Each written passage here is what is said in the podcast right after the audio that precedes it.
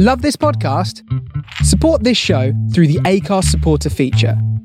It's up to you how much you give, and there's no regular commitment. Just hit the link in the show description to support now.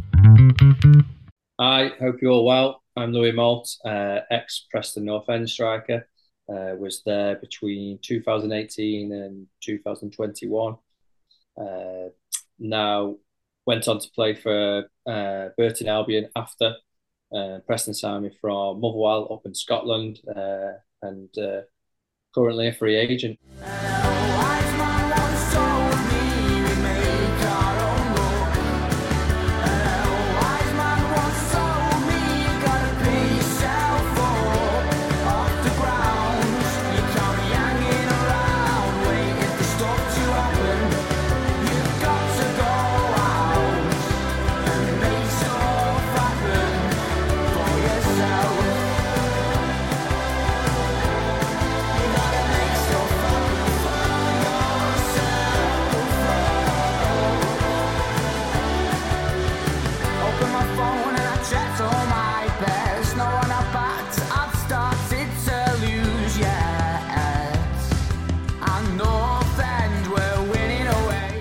Louis, how's things? Thanks for joining me.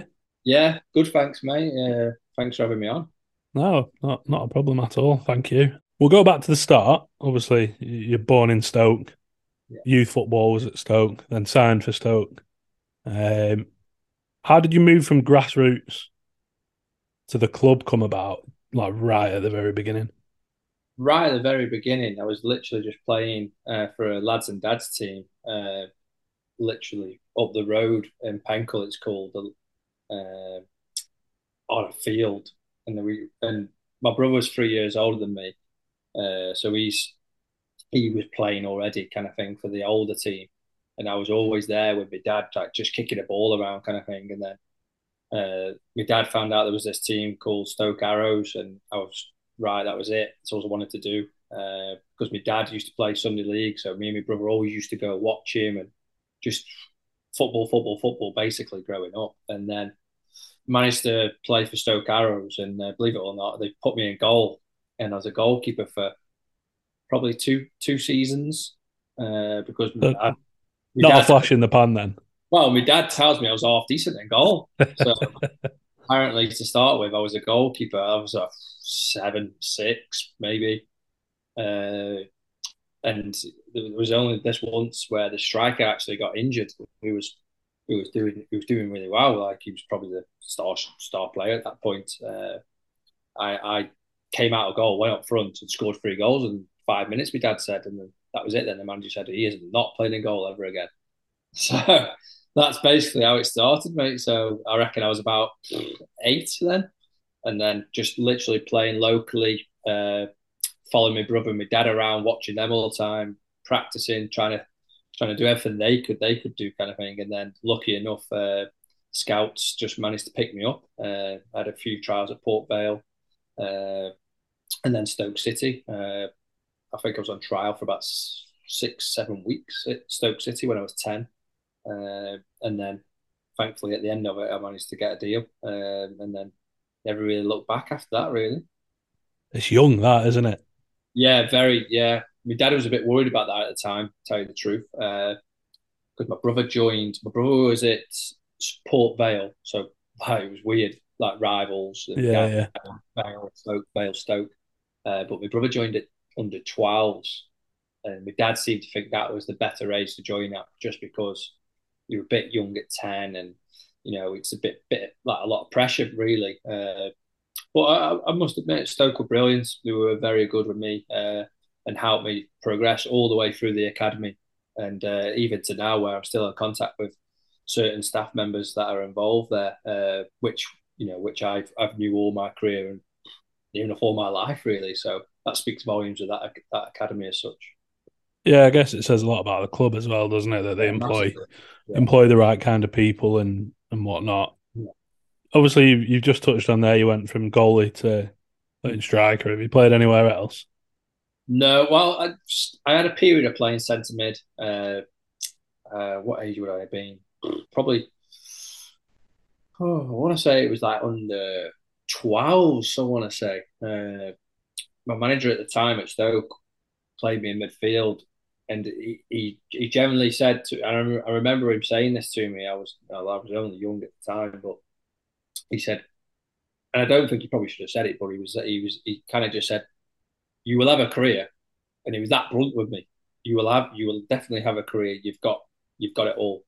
So, but I'm not sure whether you'll be a centre midfielder or you'll be a striker.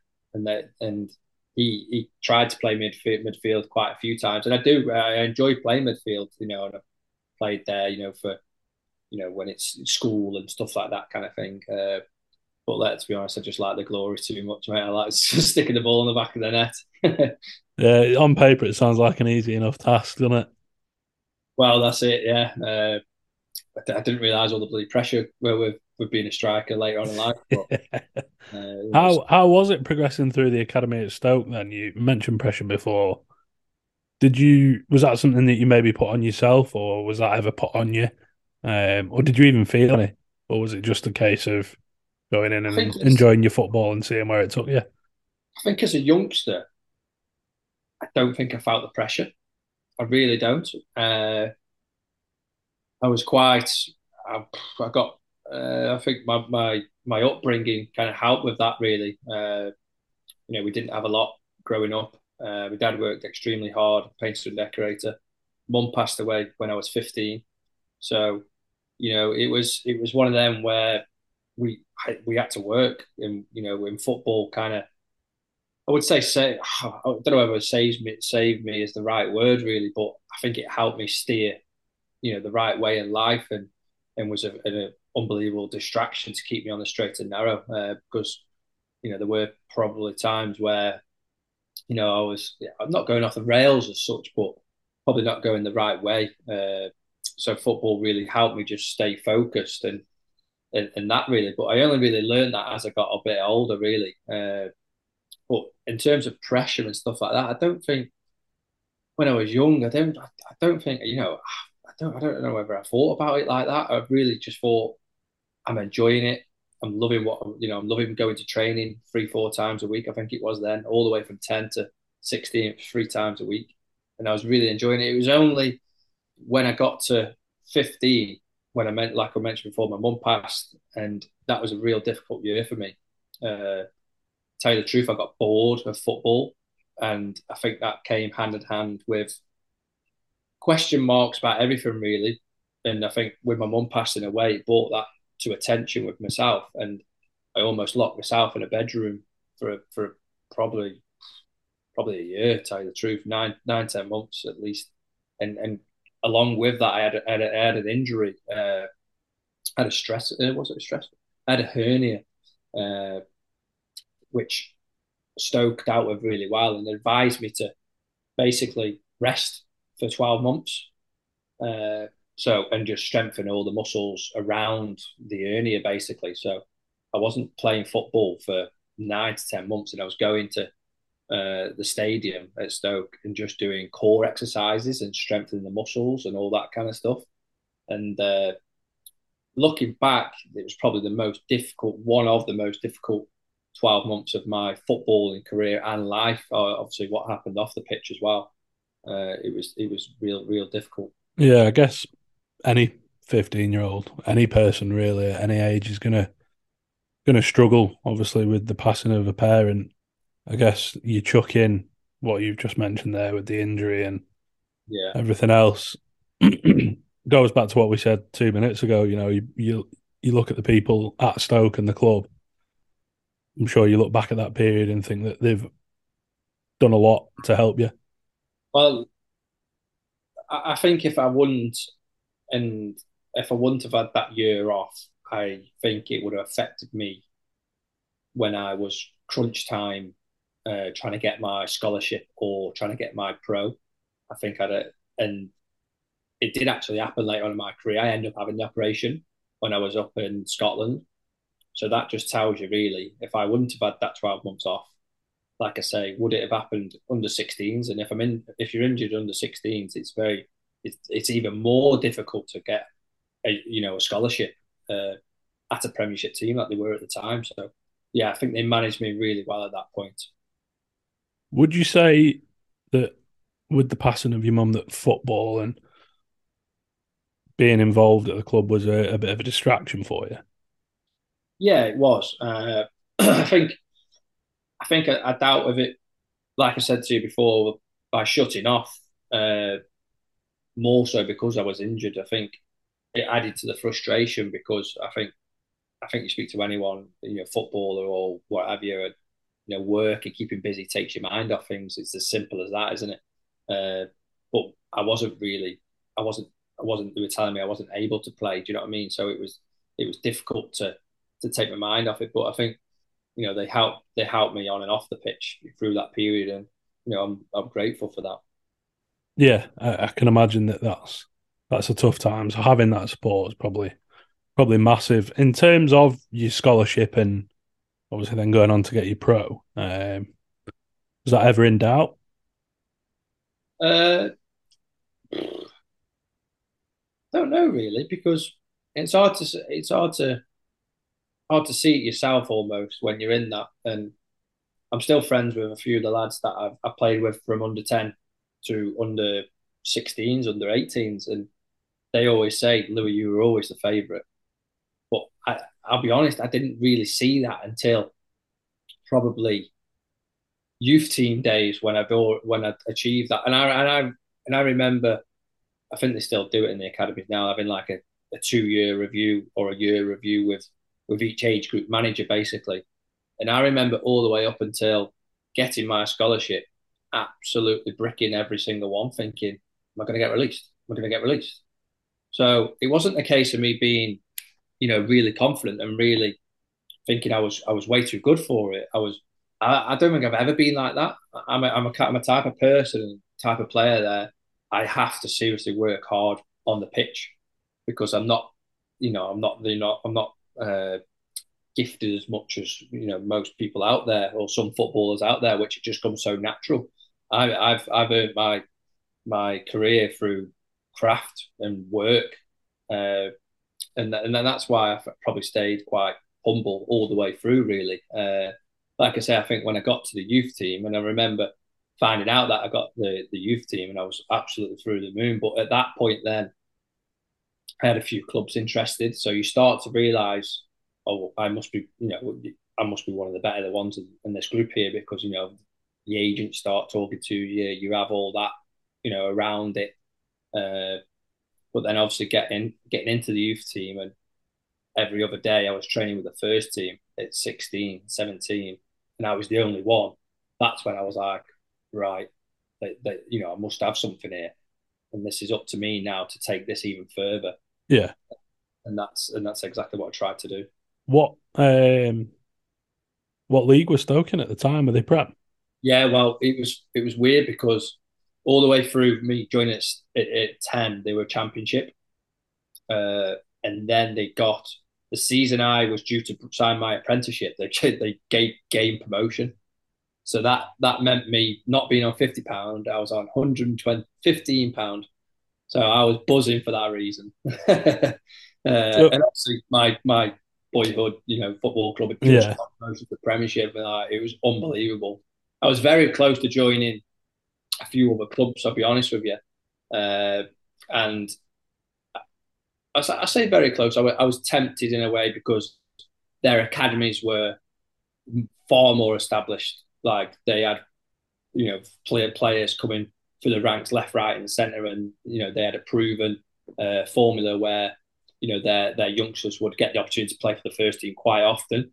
Uh, so that that bit of it tempt tempted me a lot. But then I think with Stoke gaining promotion to the Premiership, me being from Stoke, I just had to sign the deal, and that's and it helps when Tony Pulis uh, meets you and gets your pair, gets gets my dad in and uh, and tells me he really wants me to sign the contract. Hard to say no at that point, isn't it? Exactly yeah. Um, would you have trained then with Jon Parkin?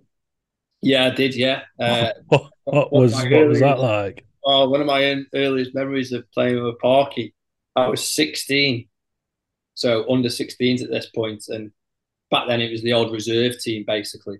So none of this 23s or 20s or whatever. It was youth team under 16s, and if you're good enough, if you if you're one of the better ones in the under 16s, you'll skip the youth team. You'll play for reserves if they need the players. and I was lucky where uh, there must have been some injuries in the youth team, and I played. It was at Bradford, a massive pitch. I was 16, and me and Parky played up front together. And I just remember Parky saying after the game to me, he said, "Tell you what, young, you did all my running there. That was brilliant." Yeah. I can just just- hear him I- saying it. I was just looking up to him thinking, wow, did I do well then? Does that mean I played Yeah. well? Like, Yeah, I think he appreciated that I didn't stop running for him. He's a character, isn't he? Yeah, he was he was good. He was very good with me, and he was very good with everyone. To be honest, Yeah. Uh, like I say, a character, but you could he was, he was still very very good around the place. What What was Pulis like then? I know, I know he's got. Uh, He was good. I mean, I how can I not say he wasn't good with myself? Because out of you know all the youngsters, I was the only one in my age and in my youth team to get the pro deal, and I didn't just get a one year; I got two year, which was so rare. And like I say, I had a meeting with him, and he asked me to, you know, he said yeah, how how he wanted me to stay at the football club and all, and that just meant so much to me. Uh, but then, I, I, I always remember. Uh, being under 16s. I think I was just turned 16 or and he, he, my, my my what was I? Yeah, 16. And I was training, I was like work experience almost uh, when when he used to do that. And I went into Stoke to train, obviously, the, for the youth team. And uh, he shouted like the manager, the, my manager at the youth team, and I was only 15, 16. He shouted me over and said, Louis, he wants you for the first team. And I was absolutely bricking it.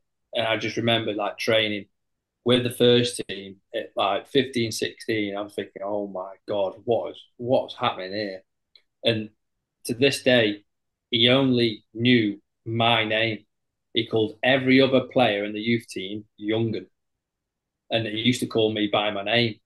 So after a bit, I was like, wow, that's a massive compliment, that is. Like, didn't didn't register with me initially, but then he was like, wow, he's, he's calling everyone else young, but he's saying Louis to me all the time, and I'm always training with him. So he, he was so good in that respect. Uh, and, you know, for him to give me my debut, uh, and not only just my debut, I was so lucky to, to do that and play in the Premiership, but also to be involved. I was involved uh, at least 11 times in the Premiership on sitting on the bench and warming up. And the experience of that was just unbelievable. I think I was only 17, maybe 18. Like, and it just the memories, and it's weird because at the time, like, you almost take it for granted. You, you don't realize that you're warming up next to Didier Drogba. Like, obviously, I did. I obviously knew it was Didier Drogba, and I knew everything, but it's only when you get older in life thinking, bloody hell. You're, yeah, bench, and you're, on, you're on the bench at Stamford Bridge. you're Did looking he- back at it. Didier Drogba give me a high five. Like, what the hell? Like, it was so surreal. Like when I look back at it now, and like, it, you know, it's, it's not many many times to talk about it, to be honest. Uh, but you know, when you want to speaking about it now, I'm like, bloody hell, yeah, that happened. Like, we, Bit we've got nuts, isn't it? Yeah, it's unbelievable, and that's why I say like he was so good to me because it it, it was just me and my age group really. There was uh, there was a couple Ryan Shotton who went on to have a great career, came for the youth, and but we were the only two that I can think of. Obviously, you got your Andy Wilkinson and your Carl Dickinsons, but they were way way older than me. So for that to happen to to me and to like shots like was we were just like this is unbelievable. I remember Ryan Shotton coming through. Um, she was massive, wasn't he? Yeah, yeah, he's a, a typical uh, Pulis player. Obviously, Yeah, on throwing, uh, very athletic, uh, very good player by the way, and such a lovely guy. And I think one thing about Pulis that I learned as you know as time went on is he loved honest people, honest people that would just work as hard as they possibly could for, for him, and and that's what he loved about individuals. And makes it even more surprising that he used Parky as much as he did then. Wow, he loved the big man, didn't he? And Parky was unreal at holding the ball up. So, you know, it, he actually did quite well, Parky. I know I've, I've listened to some of his podcasts, obviously, and yeah, uh, he, I remember that promotion season. He, he, you know, he did really well for Stoke. Did really well. Scored some really important goals. you obviously went on to sign pro at Stoke. Yeah. Um, had a lot of moves away on loan. How was that? Was that sort of were you buzzing? Like make the most of it, every opportunity, like learn from it, or was Yeah. it tough at times moving up and down the country and spending Yes. a few weeks here, a month there, a couple of months Yeah. here? Yeah, I struggled, I'll be honest, because I, I actually did better for the for the first team in terms of training and being involved when I was in the youth team.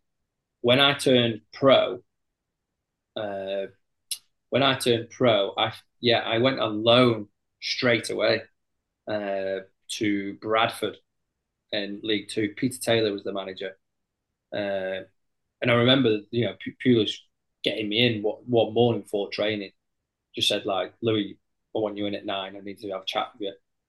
Kind of what he was in the gym, just doing a few light weights or whatever. And I walked in and he just said, uh, Peter Taylor's been on the phone. Bradford, uh, you go in tomorrow. And that's how it happened. I was like, uh, uh, uh, okay, you know, it's one of them, isn't it? You know, um, yeah, you Can't- you know best. Like, you know what I Can't mean? really say no, can you? Oh, how can you? Do you know what I mean? It's one of them. Like, who am I to go, Gaffer? I don't, I don't think that's for me. Like, I've no, no one in the right. You know, I think the game's changed now. To be honest, I think a lot of players would do that now. But you know, when I was coming through, it was it was yes, Gaffer, sound. So I remember going and I actually had a really good pre-season with him. Uh, scored some really good goals in pre-season, and uh, the season started, and uh, it was it was very very direct, and I was used to that with Stoke, but I was eighteen, skinny as a rake, no strength against League Two big big defenders, but not just big defenders. They knew the game inside out, and I was still learning my path. And if I'm honest, I don't know whether I was ready for it. I feel like if I'd been coming through now, I'd have, I'd, I'd have benefited from an under 21s almost to give me that extra, not too many years, but an extra year maybe. And maybe if I would have gone out alone, I say 19, 20, maybe I would have been a bit more ready physically. Yeah, I was going to say, was it maybe more a case of needing to like fill out and, and grow up Yeah. more than more than anything else? massively, massively. So I think moving moving away was difficult. Yeah. Uh, something that, you know you learn to get used to as you know as the more you do it, kind of thing. But that that part of it was difficult living on my own. Uh, couldn't drive, which was stupid. I wish I would have really passed it at eighteen. but Probably waited till I was twenty two or something, twenty one. Uh, so yeah, that I regret that. I should have passed driving test. Uh, but yeah, that was the moving away, and you know, obviously with the, the physicality and all that, I think I'd have benefited going in probably a year later. But saying that, I didn't probably, I probably didn't fill out till I was bloody 20, 22, 23. So everyone develops at different stages. Yeah, um, I mean, obviously you you went on loan quite a bit, played a lot in the lower leagues. Yeah. Look, that, that was just a case of, that was literally just a case of me wanting to go and enjoy my football. Yeah. Because at that point, I was training day in, day out at, at, at Stoke, but getting no reward almost, getting, you know, my weekends were free where I've been used to youth team, training all week, loving the game on the Saturday and, you know, enjoying it kind of thing. Yeah, I was still enjoying the training, but I, I needed something at the end of it because at that point, uh, Stoke actually cancelled their reserve league. We were there was no game for us, so there was no reserve team. So I couldn't physically play play for anyone because obviously I was. They're in the Premiership. I'm not gonna I'm not gonna play week in week out. Do you know what I mean? And and at that point they signed bloody Crouch, Good Johnson, Tuncay, uh, Ricardo Fuller. They were all there. So I was like James Beattie. So I was never going to get a look in. Uh, uh, let's be honest, I wasn't good enough. So, you know, I was a realist and I was like, eh, anyone, I, I was just like saying, just, I want to go and play. I do not care what level it is. I just want to go and play. And there's times, and I look back now, I think mm, probably shouldn't have gone there. You know, that yeah, it wasn't a good move. That Yeah. but that was desperate for me to go and score goals and, and prove myself. Yeah. Uh, it looks to me from the research that I've done, which can at times be questionable, that Nuneaton was a place where you you sort of found a little bit of form, and Yeah. from the outside looking in, it looks like you probably settled a little bit there as well. Yeah, it Um, was. Uh, it was after I got did these few loans and what have you, and had a few injuries as well at that point. To be fair, a stress fracture in my back, which was playing havoc with me, and uh, had a few injections that that took ended up taking about eight to nine months to deal with, really. Because I I went to Mansfield on loan and hit it off, scored two and three, uh, and then this stress fracture just niggled away at me, kind of thing, and then never really got in a rhythm after that, and then ended up. Uh, getting released from from Stoke, uh, and then joined Northampton. It was Aidy Boothroyd, uh, and didn't really get a look in again. I think was there a little, you know, was was I ready? I I felt I was at that time, but the manager didn't. Uh, so I ended up going on loan to Nuneaton.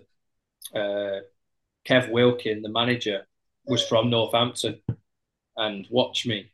Uh, just in a, a reserve game, and I, I, think I scored a few goals in the reserve game. And he then contacted me and took me on loan at Nuneaton, and there was I think it was second from bottom when I joined with massive relegation battle. And I went and he promised me. Well, he didn't promise me. He said, "Listen, if you work for me, you'll play every game. I've seen what you like. Uh, you you know, just come and play." So I did it. I did it, and I really enjoyed it. Although I didn't have the best of starts, I scored one goal in 16 games, but he stuck with me. I he took me out of the team for one game, I think, and he said, "Listen, I've realised that we are better with you in the team. You're not getting the goals just now, but keep working and working and working, and the goals will come." Anyway, we end up managed to stay up that season, like unbelievable how we stayed up. And then I got released at Northampton, and he was he was the only person that stuck with me and said, "Listen, Louis, you only scored one in sixteen, but here's your contract." You know, it wasn't great. It was part time, but I had to do it, uh, and he stuck with me, and I scored 18 goals the following season in the conference, and that's like you say, probably where I got in a rhythm and I got my confidence back, and I found somebody that believed in me. Yeah, and I guess when you're a footballer, all you want probably is someone that believes in you and, and, and honesty. You know, someone that's not going to bullshit you. That's exactly what I found. That is exactly what I found. And I still speak to Kev now. Uh, you know, he's a great guy. He's a manager at Telford at the minute. Uh, but he, he, the season where I scored 18 goals, he actually got his move because he did. We, we were we were top of the league by Christmas. Nuneaton Town were top of the league by Christmas. It was unheard of. We were we were on such a run. Part team, part time. Sorry, uh, you know I think we were one of the only ones at that point, and we were beating Wrexham. We were beating all the big clubs in that league, and Wrexham come calling, and uh, Kev we went to Wrexham then, and then I was on the phone to him every other day saying, "Take me with you, take me with you." and it and it worked. I'm I'm guessing he was one that came Well, in for you. that was it. You know, the season finished, and uh, thankfully we got the deal done, kind of thing, and never really looked back. Do you know what I mean? Went there, unbelievable football club. Uh, managed to score 23 goals, which I'm incredibly proud of uh, uh, for Wrexham. And then obviously the move came around up to Scotland. But, uh, you know, great memories, fantastic football clubs. I guess Wrexham was a little bit different then to what it is now as well. Yeah, it was. You know what? I, have been back, you know, quite often. You know, I've been back this season. I went back last season. Uh, they always invite me back. Unbelievable fan base. So, so loyal. It's unbelievable. So passionate. Uh, so I love going back. But when I was there, you know, the, the money wasn't, it was good, but not, not as good as what it is now. But the, you know, the, the, the fan base has just always been there. It's, it's just such a, such a massive club. And, you know, look what they're doing now. It's incredible, isn't it? Yeah, yeah. Every credit to him. Um, I know some people get a bit wound up about it, don't they? But yeah, um, uh, I enjoy it. It's fun. Um, no, it is. It is. It is. And, you know, I went for what was it? Probably about a month and a half ago or two months ago, and there was ten thousand there. It was the, the, the, atmosphere was unbelievable. Yeah, uh, So you know, I think they're Um, a massive force in League Two now as well. I'm sure there's been times you've been at Deepdale and there's been less than 10,000 probably. Well, I think so. Maybe you know one of the uh, Cup the games. yeah, the cup games or something. Yeah, maybe one of them. Yeah. Um, you touched on your move to Scotland. You you were a bit of a cult hero at Motherwell, weren't you? Yeah, yeah. I was I was lucky really because I I had this lovely time at Nuneaton scoring goals. I had a great connection with the fans almost, and then had the same with, with Wrexham kind of thing, and then just at Motherwell it just continued, and you know it, helps that you know I scored the goals I've scored for them for them football clubs, but I think my uh, my relationship off the pitch as well as on uh, meant so much to me and still does. Uh, and I think sometimes a player hits off at certain football clubs, and I managed to do that at a few. How how do you reflect on your time at Motherwell? Obviously, it was the the last club you were at before you came to North End. Um, was it was it a tough decision to to leave them? Uh, yes, it was because I was enjoying my football so much, and uh, yeah, I was I was enjoying my football so much, and but I, I, I knew at some point I had to try and, and, and go on kind of thing and, and test myself again. Uh, I was there for you know two and a half seasons, managed to score fifty goals, so you know there was a lot of interest at the time. It's so you know it, it was going mad, especially in that that uh, the third season when I actually went to Preston. There was so much interest and so much talk. Uh, so I, I, knew something was going to happen. Uh, but uh, you know, there was there was times where at the start of the third season, actually, you know, I was so willing to sign a new deal because I was so happy at the football club, and my wife was so happy, and my kids were so happy. You know, I I, I, I generally, you know, was, you know, I was really really happy, but so was I at Wrexham before going to Motherwell. Do you know what I mean? So I had to kind of test myself you you say there was a lot of interest. What what was it about North End that made you choose them? Was it the level or the club, the manager? Yeah, I think a bit of both. To be honest, I think prior to me going up to Scotland, my objective was to get a move to the Championship. That's exactly what me and my agent said. And if I'm honest, we, we set that target, but it was a bit of an unrealistic target in my head. I, yeah, I believed in myself and I still believe in myself, but I was like, mm, not sure. You know, you might get, you might be able to get a League One or a League Two down south, or you might get another SPL team. Uh, you know, but my target was to, to, sign to to go to one of the big boys, and you know, and, and further my career. And uh, I think the big pull for Preston was one the championship uh, to challenge myself because that was the league I really wanted to challenge myself in, and uh, location in terms of uh, wife, kids, uh, getting back down south uh, and getting into schools. That was because it was become it was getting to that point where Isla was she's eight now, so she would have been you know starting nursery and starting reception and all that kind of stuff. And I remember the wife, you know, saying that to me. Uh, but on the other end, I was quite happy up there, and you know what I mean. But happy wife, happy life, and all that. I know that. I definitely know that. um, yeah, one of my best decisions was to agree to get married the year before COVID. Yeah, I can imagine. Um, you know what? so, I, yeah. I did the exact same thing as well. I, I, I really wanted to get married in 2020 as well. I was like, no, we're getting married, and we ended up tossing a coin, and I lost. Yeah, and sounds quite familiar. That does, mate. Yeah, I'm I'm thankful it ended up that way. You'd have lost a lot of money as well. Yeah, well, yeah, exactly. Was was there other interest from the championship, or was it just North End? I think there was a couple, yeah, but the the way it went was, uh, I think that that particular season I was on twelve goals before November. Like I was I was on fire, I was scoring left, right, and centre, and scoring all different types of goals.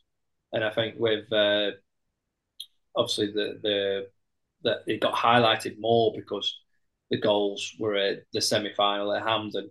Uh, fifty thousand people, and I managed to score a really good goal. Uh, and I think that's why it got highlighted more. But yeah, there was there was interest from a couple in the championship. Uh, there was a couple in League One as well, and then I had a, a few from the SPL uh, showing real interest because I was I was becoming out of a, out of contract at the end of that season.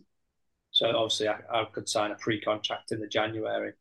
Uh, so that all that started to heat up a little bit, kind of thing. And uh, was it before the semi-final talks?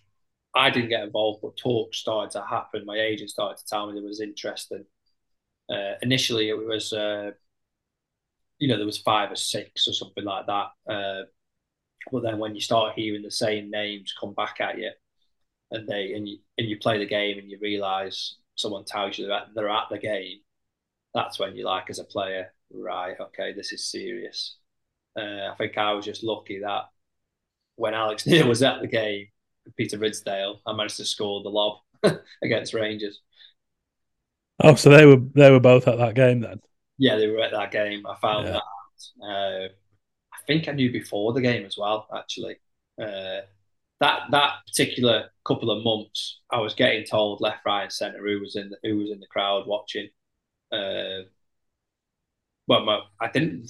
I never asked for it because I don't, I don't know whether I like it or not. To this day, I don't know whether I really like knowing. Really, I just try and do my best whenever, really. But uh, they were definitely in the crowd that day, uh, and they were for the final as well.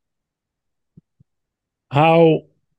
What was it that sealed the deal then? What was it that sort of made you go, yeah, I'm going to go to North End?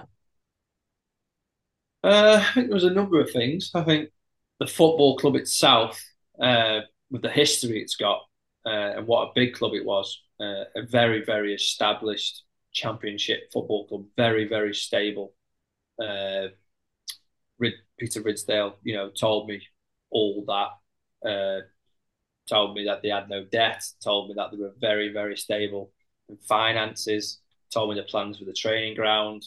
Uh, I knew the connection with the manager because of, he was Scottish and he knew, uh, and some of his staff knew similar circles that I knew up in Scotland. So that always helps.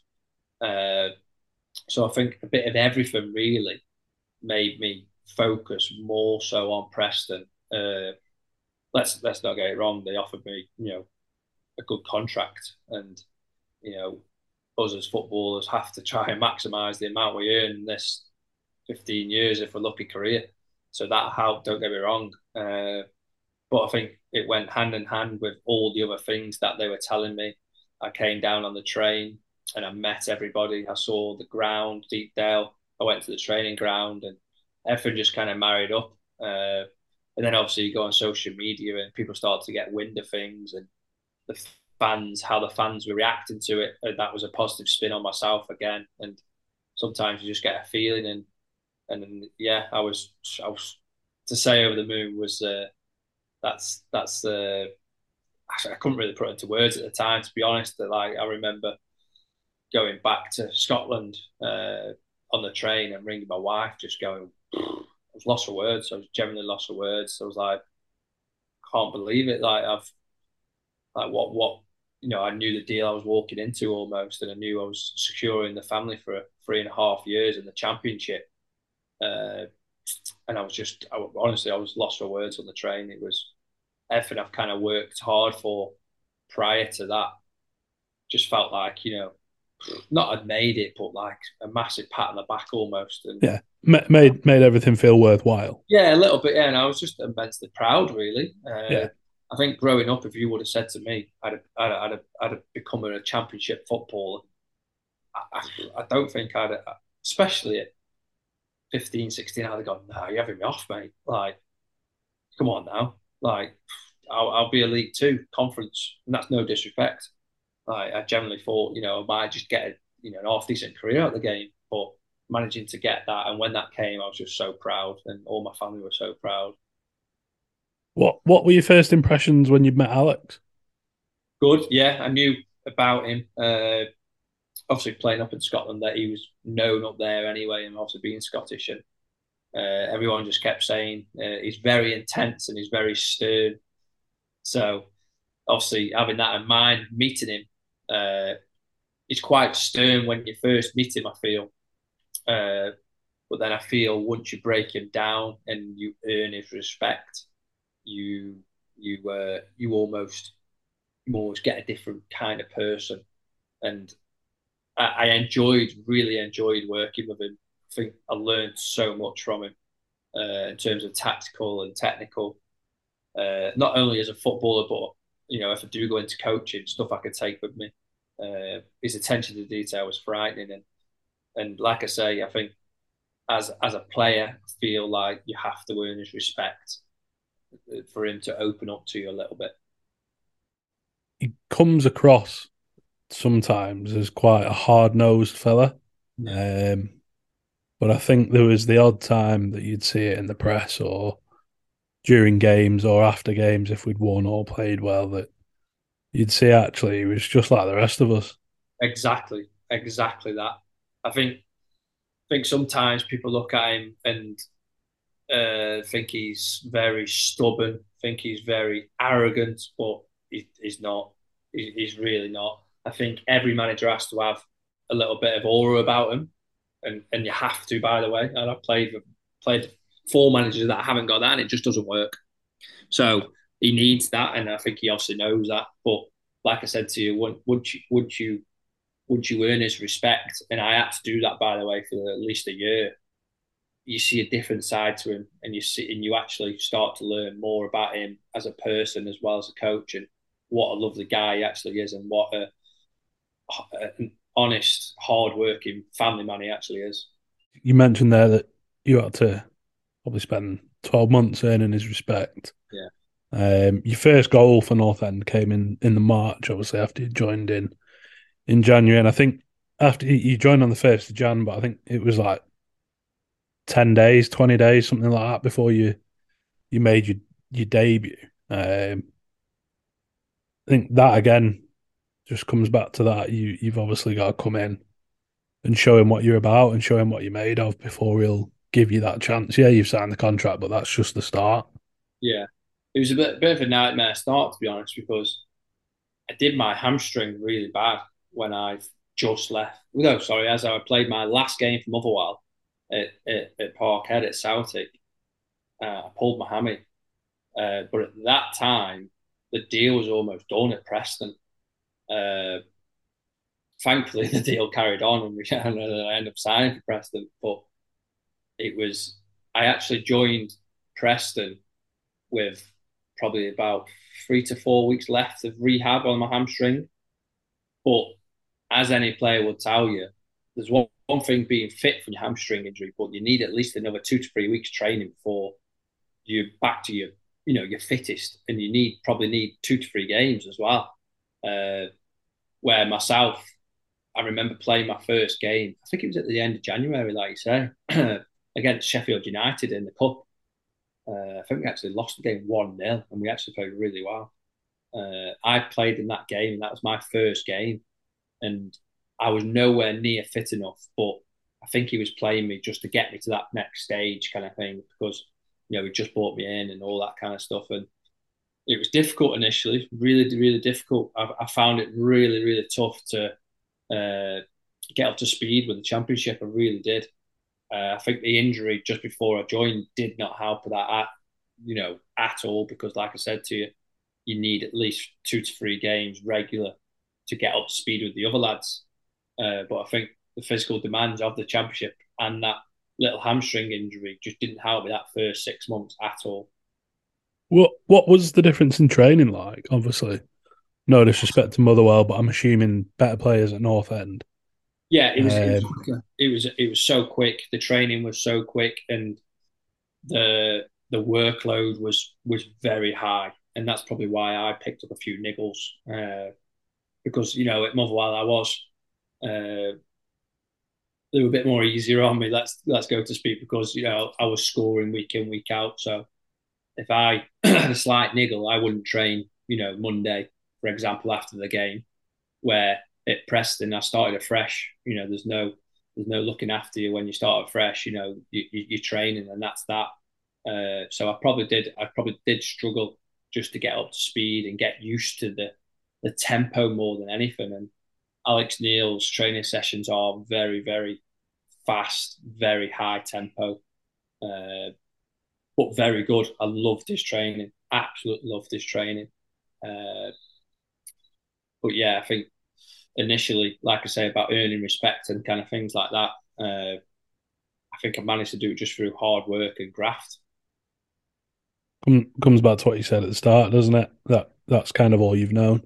Yeah, exactly that. Yeah, it's got got me to where I am in life, uh, and you know I, I'll continue to do it really. And I think I think you have to do that in every every day, don't you? Every day, every work. That you, Yeah.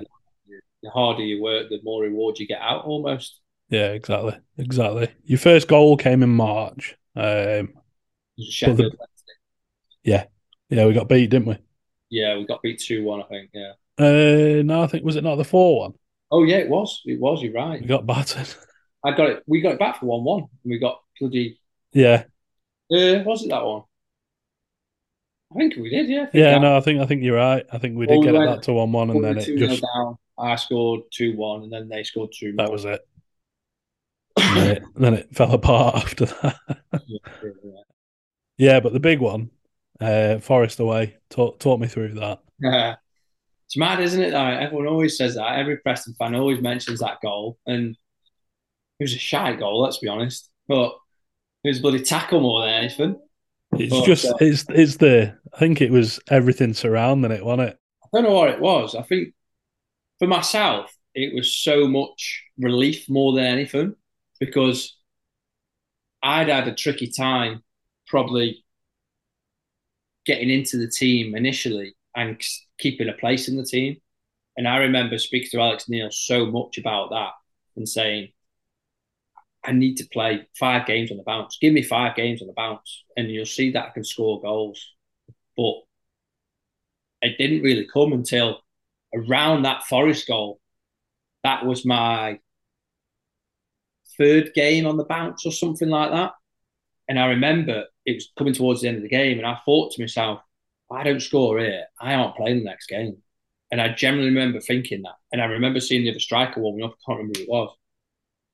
And so when that goal went in, the relief, like thinking, yes, that's me starting next game, surely.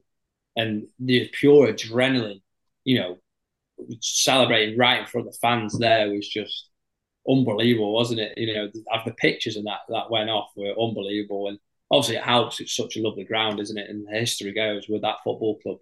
And we we beat them 1 0 away. You know, what an away day that was. It was unbelievable. I think we all we we often struggle as well at the Forest ground. Yeah, and it was um, Lukas Nmecha with the assist. I think it was, wasn't it? Yeah, it was. Yeah, I think it was like a a poorly took corner initially, and then it got cleared, and then he did did well on the wing, and then literally, like I say, whacked it across the box, and I'm, I'm sure it was just a slide tackle. It was a tackle. So the only tackle goal I've ever scored. but it's a goal. Goal's a goal. It was. I think it was. Was it just after half time? Yeah, I think it might have been. Yeah, it was definitely Um, second half. Definitely second half. Yeah, and I think you, you know you, you mentioned that it was just a, probably more a moment of relief for you. I think you could see that in the celebration. Yeah, I think I think prior to that, like I said before, I found it really difficult to hold down a, a starting place in the team, and I had a few chats with Alex Neil. Uh, I think he was it that might have come after. There was a period of time where uh, I don't know if it was a season or it was a season after, where there was other strikers coming in, and I was getting pushed out almost. Uh, and I very nearly went to Charlton, very very nearly deadline day, very very nearly went, uh, but it got stopped. Uh, Ridsdale stopped it uh, for whatever reason I don't know really, but I think Alex was quite happy for me to go because he brought other players in, and you know I wasn't. He he basically said, "Listen, for your career, Louis, you know you might be better going because you're not gonna you're not gonna play every game, and you, I don't know you as an individual aren't the kind of guy just to sit on the bench and be happy about it." So he, you know, he was very honest with me, and like we say, we said earlier, that's exactly what you need. So I, I you know, we, we kind of shook hands away in a way and said like, yeah, fair enough, I'll find something. Uh, but like I say, it got stopped in the end, and then I'm sure it was. It might have been the season after all that, by the way. Uh, so I feel like that was uh, when I scored against Wigan, maybe. So that might have been the season after. So, but that that that would have been the second season, what the Forest goal and all that, wasn't it? Yes. 19. So that's when Uh. I was in and out of the team. Actually, no, I, I remember it because I no, came it, it, sorry, yeah, it was the season after, but it was the same year. That's where I'm getting confused. I came on. Uh, that's that's that's the one. I remember coming on against Blackburn, scoring, and assisting Brownie. Came on against Hull and scored. So I remember that's why I started the Forest game. I think, and I remember thinking, if I don't score in this, he won't play me again. Almost, Do you know what I mean? So that's why I was more. Well, uh, adrenaline was going high, basically. Yeah, not because it was a last minute goal like I thought it was. No, no, probably not, no. I told you my re- my research can be a bit iffy. yeah. Um, you your time at the club, you you you had the nickname the King or King Louis. Yeah. Um, that relationship with the fans is obviously something that you've had a, a lot in your career. Motherwell, Wrexham. Um, how how do you reflect on that sort of part of your your time at North End, the relationship with the fans? Uh, immensely proud, if I'm honest. Immense, immensely proud of it because uh, there's a bit of me feels like I failed at Preston, and I feel like I failed the people of Preston in terms of didn't quite do as well as I wanted to do on the football pitch. But I feel that was down to situations that I was that was out of control for myself uh, in terms of injuries. Um, and, and fitness more than anything. Uh, I think with with time and with persistence, I think I'd have gone on and scored more and more goals for Preston North End, and I think I'd have been there for a lot more time than I was. Uh, especially the, the the the relationship I had with the football club and with the fans. Uh, I felt like it was just getting started. I'll be honest with you. But then obviously the the, the injury how started to happen. But when it started going good and the relationship started to get go from strength to strength, you know, I, I just felt like it was it was going in the same direction as it did at Motherwell, and it, and I generally think it would have. Uh, for the for the fans, you know, to still call me King Louis is, you know, it's unbelievable, really, considering uh, that you know I probably only scored eight goals in forty games. You know, it's yeah, it's still not that bad to be honest, but you know, I think I should have played a lot more games, and like I say, I feel like I failed them slightly. Uh, I'm immensely proud of everything that me and the football club achieved together off the pitch. Uh, all the community work that we did uh, and raising the money uh, and trying to help the, the community in and around Preston. It was something that I didn't plan on doing. I'll be honest with you. I, I, did, I didn't plan on you know doing any of that. It just kind of happened, and you know some sometimes things are meant to be, and I'm immensely proud of it. I think you, you've just mentioned it there the the the work that you did with the Community and Education Trust, and uh, I've had Tom on on here before. He's he's a great bloke, and the work that they do is fantastic. Um, I, I think they're doing the big sleep out again this year, and Wow. I've I've been told that I have to do it, so I'll be uh, I'll be there. But yeah, I think you know that's Well, from a footballing point of view, your time Yeah, here perhaps didn't go the way you wanted, but I think that's one thing that everyone can look back at Yeah, and be proud of.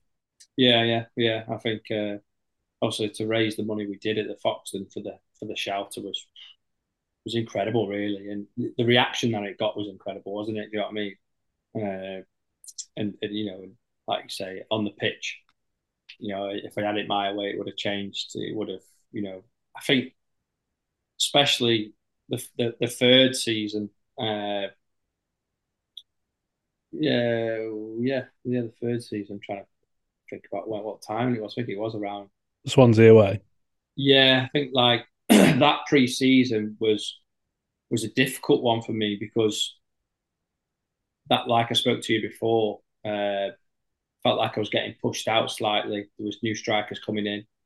Uh, I was, you know, you always know as a player when you're getting pushed out, kind of thing. And that's when that honest chat came with Alex Neil.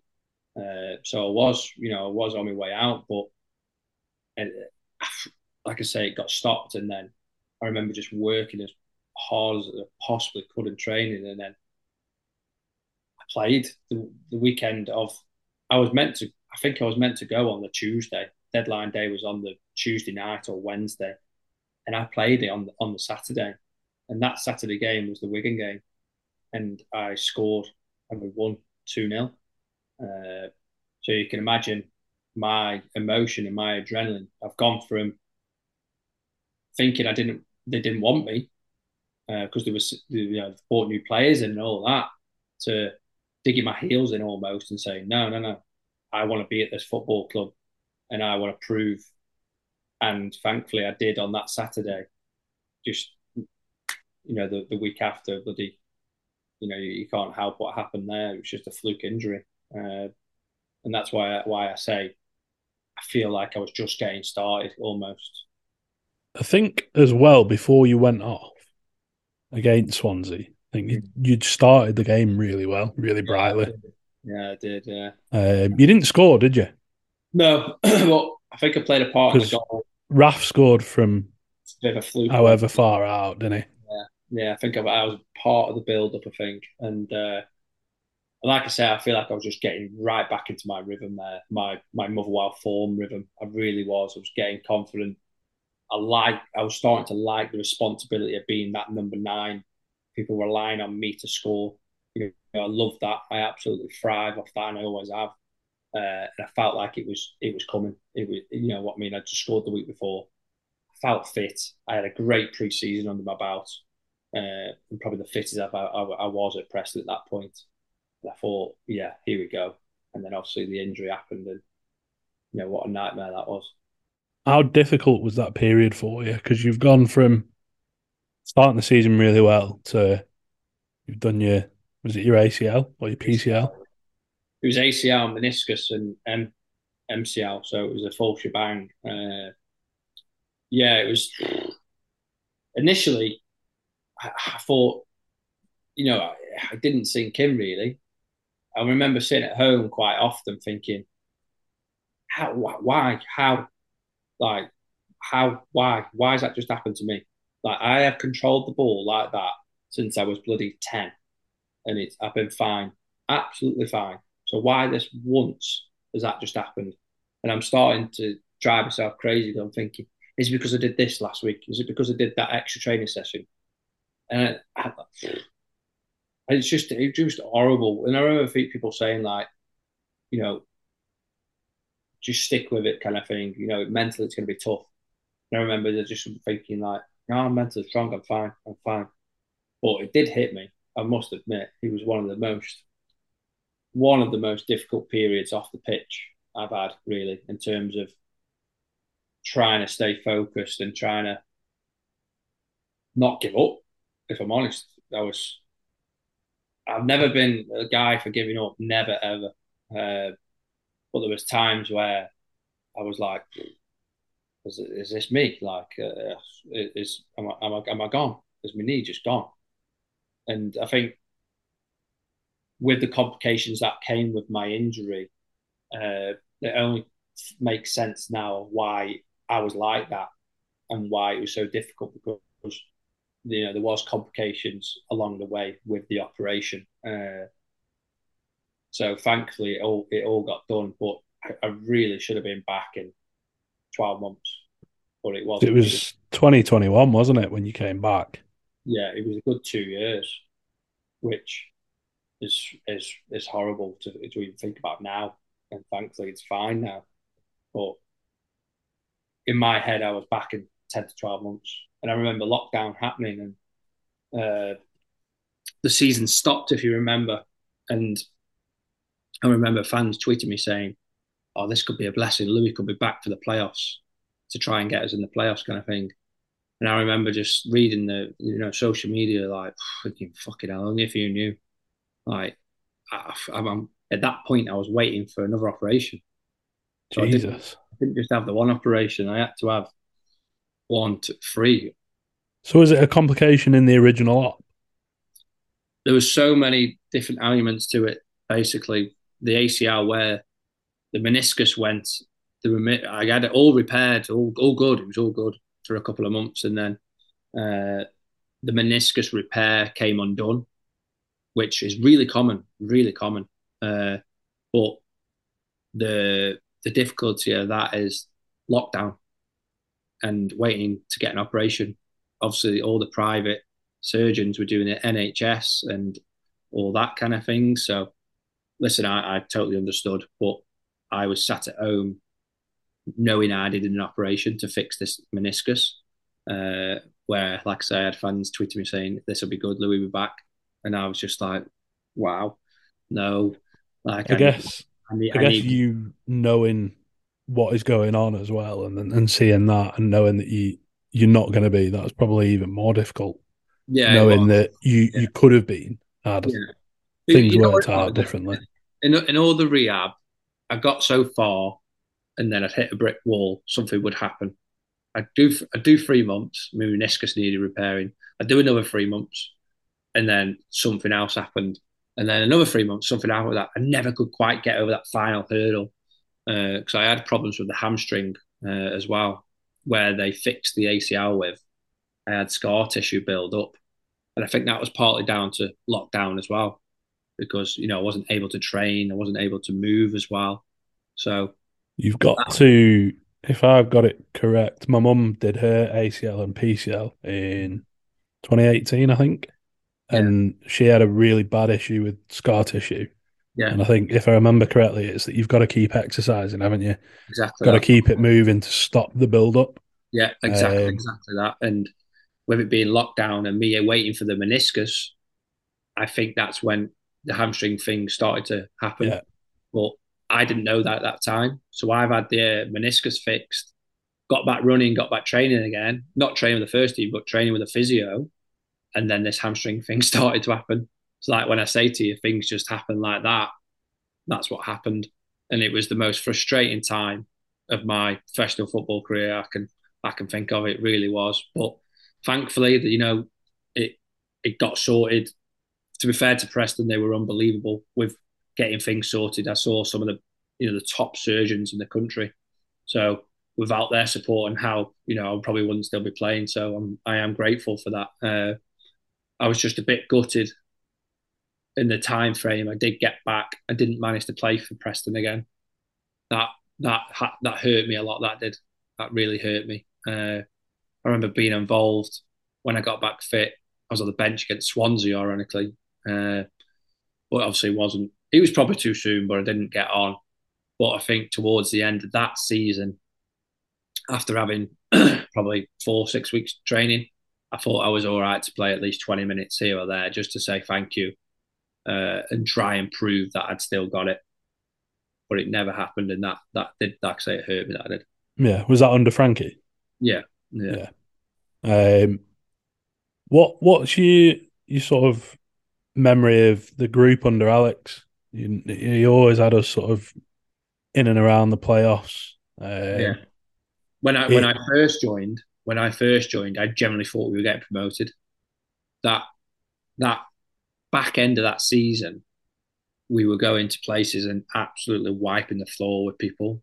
If you remember, Seani Maguire was on absolute fire, and I remember saying to a couple of mates back home, "Oh, listen, I can't argue. I'm not playing at the minute because he's scoring every game. Like I can't argue." And at that time, Robbo was doing well, so you know, I had no qualms. You know, I, I, I generally thought we were going to get in the playoffs. I really did. We were on fire. Uh, DJ Gully and uh, Piero in the middle. Yeah. It was just everyone was it almost like Galley was unbelievable, wasn't he? Yeah. Unbelievable. like a fine wine, wasn't he? Yeah, but then obviously you had Tom Clarke, unbelievable at the back. And you had uh, Hunts doing unbelievable. So we had such a good spine. Like you say, we had DJ, Galley, Brownie in the midfield. Such them three just picked themselves. And then, like I say, you had Seani, Robbo, and Tom Barkays, and The team picked itself. It really did. It really did in that, that first season I joined. So I had no arguments about that kind of thing. It was uh, it was just so just it was it was gutting that we didn't didn't just sneak into the playoffs. And we generally believed, to be fair, the following season that with a good pre-season, keeping everyone together, we we would have been well up there. I, I can't remember where we finished in that second season I was there, think we were top ten at least. Second season was the one before COVID, wasn't it? Mm. So second season we started really badly, if you remember. We were like we were down the bottom, and it was, I think it was a three-three draw at Villa away. Which I scored in, wasn't it? Yeah, Yeah. and that just seemed to turn things Yes. around. And Yeah, then right. Right. I think that January we brought in Potsy, Mm. Jayden Stockley, Yeah. Yeah. R- Raff as well, Billy Yeah, Bodin. And yeah, Bill. No, Bill came with me. Bill came with me. Oh, was Bill the January you joined? Yeah. Um, and we, I think we ended up finishing like eleventh or twelfth, probably Yeah, we had eleventh. a strong finish, didn't we? I remember. But there was there was a point around March. I think Seani scored against Brum at home, late on in the rain, and we, after that, that I think that win took us to within like four points or something at the top six. Yeah, yeah, yeah. I remember that actually. We were yeah towards the end of, end of the season. We were literally right near it, weren't we? Again. Yeah, Yeah, I do remember. and then just dropped away. Um, But in, ter- in terms of the lads going back on that one, that they were unbelievable. Tom Clarke, the captain, was ridiculous. He was such a nice guy. Is such a nice guy, and such a good leader in terms of wears his heart on his sleeve. You know, everyone knows that at North End anyway. Don't need to say it, but one of the most strongest players I've ever played against, and you know, unbelievable as a person as well, making me feel so welcome initially. And Galley as well. Galley was unbelievable with me. Uh, you know, he's one of my probably uh, heroes really because Stoke back in the day and all that. And I told him that probably day one of me joining. Uh, and he was, I was sat next to him in the dressing room anyway at, Springfield. So I got on really well with everyone, mate. I really did. Uh, there was such a good tight group as well. And there was, it was like almost, you got all the younger lads almost, uh, you know, your Piros and all them kind of stuff. And then you had the older boys, so to speak, as like Tom Clarke, Galley, but we all kind of all all kind of hit it off, and we are all real, real tight group.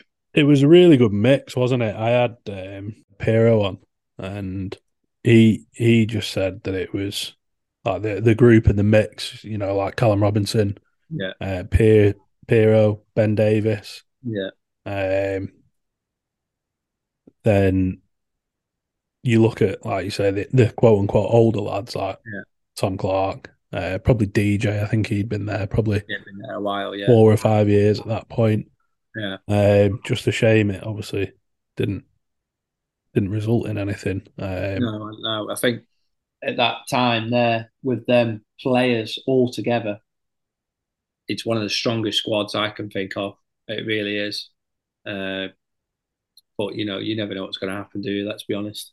Do you ever do you ever look back at your time at North End and think what could have been? Yeah, all the time. Yeah, I do. Yeah, all the time. I always think that, uh, especially on a personal note, like we touched on before, in terms of injuries and stuff like that. Uh, I'll be honest, it, it doesn't make well. Yeah, it does. It gets gets me a bit upset, really, because you know I do think I'd achieved so much more for North End, and it would have helped North End a lot more, and I'd have loved to do that to repay him for showing faith in me. Uh, but you know, it's it's one of the things where we, can't change now. It's in the past, uh, and you know, Preston are in good hands, and you know, I wish him all the best. An unbelievable football club. Final few questions then from me. Do you have any regrets from your time at the club? Oh, shut up, Siri. Sorry. Let me ask that again. Um, do you do you have any regrets from your time at the club? Mm, That was a tricky one, that. Uh, don't think I do. Don't think I do. No, The only the only slight one I would have is uh, should I have lived closer to the training ground, and that's just from a personal uh, personal note, just in terms of probably me overthinking to be honest, but would I have had the injuries I had? Did did the travelling in day in day out play a part on on that?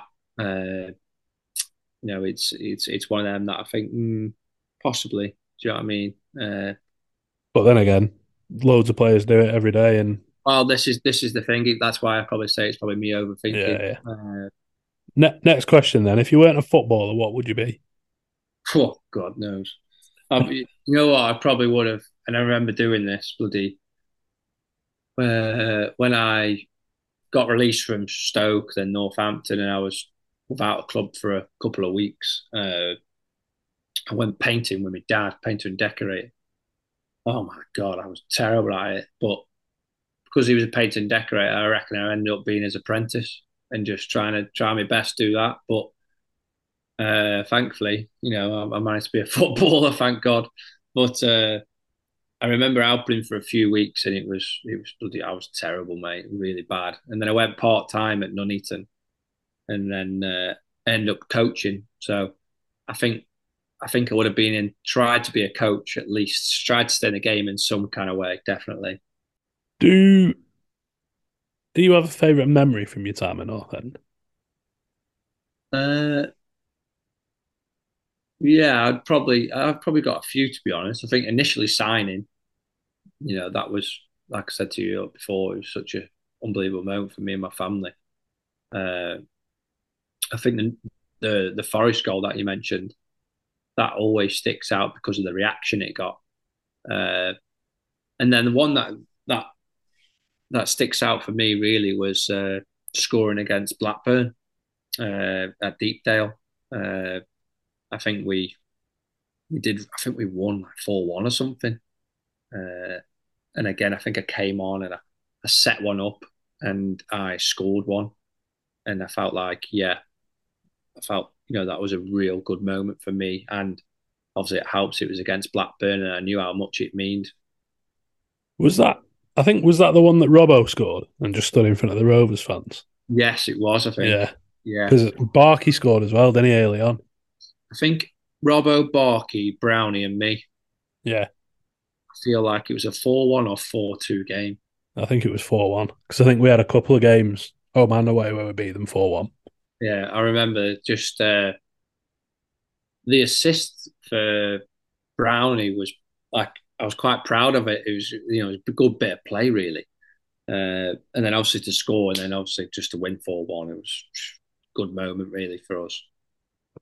Um, who was the best player that you played with at the club? Mm. I'd probably say Piro. I think Piro was unbelievable on his day, and, and still I watch him now for Stoke, uh, and he was, you know, he, he can be really be the difference. Uh, I think a close second would have would have probably been Ben Davies. I think, especially uh, second or third season I was there, he really came into his own. I think he got stronger, he got wiser, uh, and he was, you know, he was a Rolls Royce. Really was. He was. People don't realize how quick Davo was and is. He is so quick. I was I was just gonna say that not over like a massive distance, Oh, but probably a bit similar to Piro in that maybe over sort of 15, 20 yards, both like shit off a shovel. honestly unbelievable. I remember playing against Davo a lot in training, and I could get the best of it. I could get like the best out of him in terms of I, I, I could I'd win a lot of headers against him. I'd use my body really well against him, uh, but then put me in a race against him, and he'd wipe the floor with me. And he's very clever with it as well. Very very clever. But yeah, I think them two. You know what? There was so many because DJ DJ was so good in training and like in games as well. Like unbelievable, so talented. It was unbelievable. Do you think he gets a bit of a bad rap, DJ? It's a lot. Yeah, a lot I don't know if you're aware of it, but a lot Yeah, of I- fans I felt that when I was there as well. I felt, for me, DJ, if you manage and play DJ in his best position, he'll be one of your best players. That was my opinion. I I always think he gets loads of stick because he's got quite a languid style, hasn't he? Yeah, yeah, Um, and I think some people confuse that or take that as him being lazy. yeah. Just And I can't. I think it was Alex Neil said that DJ's always one of the the top lads in training for like running yes, at the end of a game, ground Yes. covered. But I think Yeah. it's just the way that he, he the carries way he runs and the Yeah. way he glides around the pitch looks like he's not running Trying. as fast or trying. Yeah. But he is so athletic, it's unbelievable, and so quick. It's honestly, he's just natural, natural athlete. He's obviously Yeah. worked incredibly hard, but his stats were always through the roof. No one could get near him. No one. I suspect you might be seeing him in Stoke next season. Uh, yeah, I've read, I've read about that. So we'll see what happens there. Yeah. I, I, I wouldn't be surprised if Alex Neil tries to get a few more from that Preston Day era as well. Well, I think Piro's pretty much nailed on Hmm. for going there. Fans love him at Stoke. They've already. Um, I, I've still followed Stoke, obviously, from being from round there, and yeah, yeah. Armour and Grandad are all season ticket holders, so I, I, I go the odd game. But I, I, I think, I think Alex Neil will try and sign. Probably There was talk up this end that he was interested in uh, Greg as well, which I love Greg, but I just couldn't see it. It's just a new deal, isn't it? Be interesting. Be interesting. Stoke need a few mates, to be honest. So Yeah, they do. Do you think Alex can do it?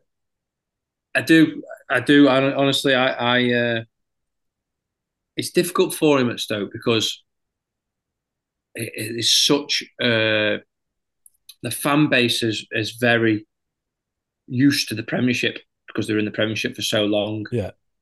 Uh, and there was a period last season where he got them playing exactly how we played at Preston, and I mean exactly the same. Four three three. He got Piro back into his holding Yeah. midfield position, and the front three were here, there, and everywhere, high press. But then there on after, after they went three or four games unbeaten, uh, he had a few bad injuries for the, I think his preferred eleven, so to speak. And then he had to change formation because certain players didn't suit the four three three and all that kind of thing. I think I think got sent off as well, didn't he? Hero got sent off. I think if he brings in who he wants to and he has a strength and depth, he will he will do really well there. Yeah, I hope he does. Yeah, I hope he does. So, yeah. If you could put a five-side team together from players that you played with at North End, who would be in it? This is difficult, this. Oh wow. I'm gonna go. I'm struggling for a goalkeeper here. Declan? Yeah, yeah, I think I'm gonna go deck and goal. Uh, I'm gonna go Tom Clarke. I think I'm gonna go Greg as well. Yeah, I am. Over Davo? Yeah. Uh, phew, I don't know actually. Now you say that, I, you know what? I'm thinking. I'm thinking far too much into this. I'm thinking small pitch, five aside. Don't need Davo's pace. That's what I'm thinking. Uh, yeah, I'm gonna go Greg, and then I'm gonna go Piro. Uh, what we on? Was that three or four? Four. Or Oof, one more. do you need two defenders if you're playing Piro? Yeah, you do. Yeah, I think so. I think I'm going to go Callum. Just because Callum could do anything out of nowhere. He really could. That last season, he was class, wasn't he? Yeah. he? He I was so remember- good. I remember actually uh, Alex Neil playing Callum up front in front of me, and I was fucking fuming, absolutely fuming. I remember saying because I, I can't remember who got injured. All our strikers got injured, so I'm there fucking only striker thinking, well, I'm going to play. Sure, Nailed on. nailed on. We just who did we just beat? We just beat someone. Leeds. We just went to Leeds away in the cup, and we got a one 0 win. Brendan Barker scored that goal. Uh, I thought, fucking hell, just been Elland Road, just won one 0 I played all the game, played really well. Won the penalty, I think. I think we won two 0 I think DJ scored. I did think it was 1 0. Yeah, I now thought, you've said that. DJ scored a pen as well. I, I Are you not was- thinking. Um, oh, you're not thinking Derby the season No, after? No, no, it was Elland Road. It was Elland Road. Because DJ definitely scored a pen against Derby in the Cup as well. No, it was definitely Elland Road. I remember going there. I remember playing.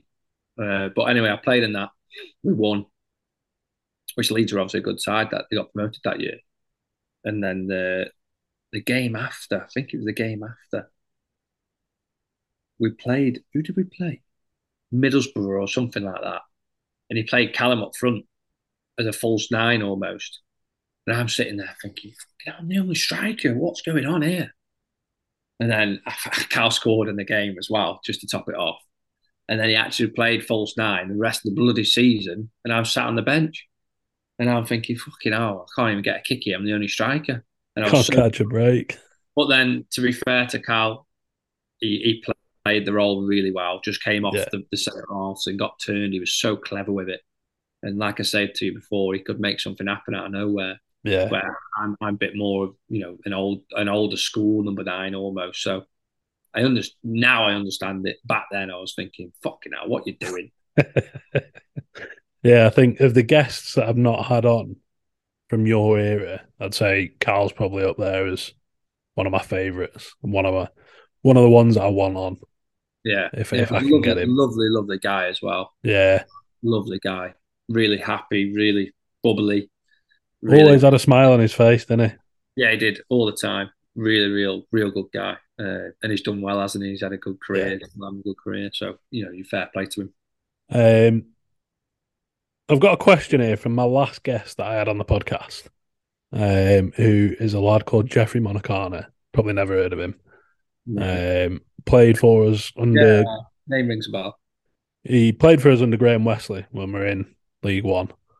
Um, so it's a new thing that I'm doing. He's he's asked the question: um, What player played in the last 16 of the UEFA Cup, which is now the Europa League, for Newcastle United, but has also played for Preston? I'll give you a clue. You've played with him. Andy Griffin. No. No, as in you played with him at North End.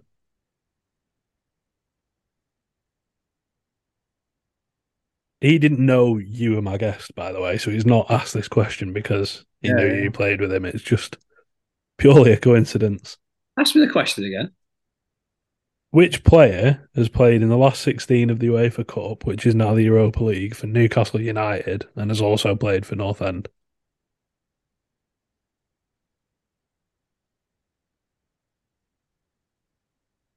Not Potsy, is it? Not far off, but no, it's not.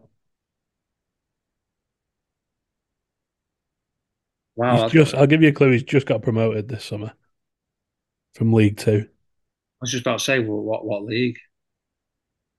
Gone up to League One? Yeah, from League Two through the playoffs.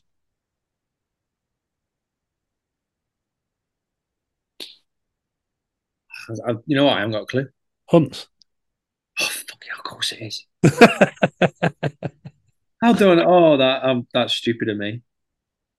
That is absolutely stupid of me. I know Hunt's played for Newcastle. like, he'll, he'll, he'll be listening to this as well. Sorry, Hunts, that's shocking from me. Top guy as well. Top top guy. yeah, he's a good lad. Yeah, He's a good lad. I'm, I'm disappointed in myself, mate. I'll be honest with you. He was brilliant to me. Hunts was really good, really, really nice guy. Helped me settle in so much. Yeah, he's uh, he's that, uh, that, first, first and second season, he was a rock, wasn't he? Yeah. he was a rock. Won every end, I think. Of course, he won promotion. That's one that did me there. Like, he won promotion. Carlisle, didn't he? Yeah. Um, yeah. So my last my last one is I would like you to ask my next guest a question without knowing who they are, other than they've either played for, coached, or managed North End. Any Yeah. questions? Any question can be about North End football, Anything? My God. Uh,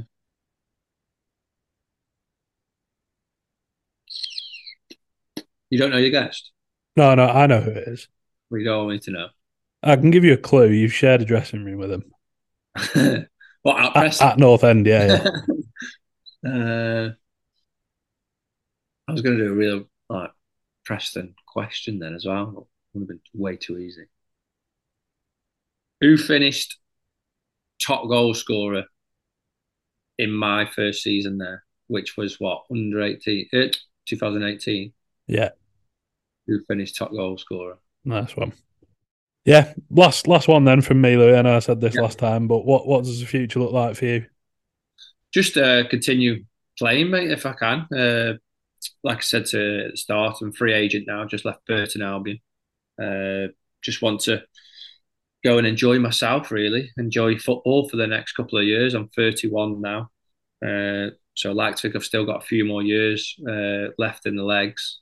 So I just want to to to sign for a club that I like and and someone that understands me, like we like we spoke about earlier in the podcast. Really, I want to I want to enjoy the the last few years of my career and and get back playing and get back scoring goals because I know I can do it. I really do. Uh, it's just finding that right formula now and letting everything marry up. And I'm working really hard uh, behind the scenes to to start the season as a fresh and uh, and, and and have a good season really. So I'm just ticking over, keeping fit, uh, and then we'll see what happens in, the, in these next few weeks.